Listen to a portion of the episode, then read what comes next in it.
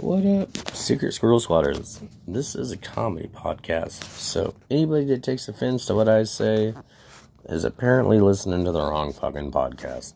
Um, yeah, so get your fucking panties out of a bunch or your thong out your dong and just laugh every once in a while, you know. Smile, be happy, be gay, whatever you want to be. I don't care. Just don't criticize my art.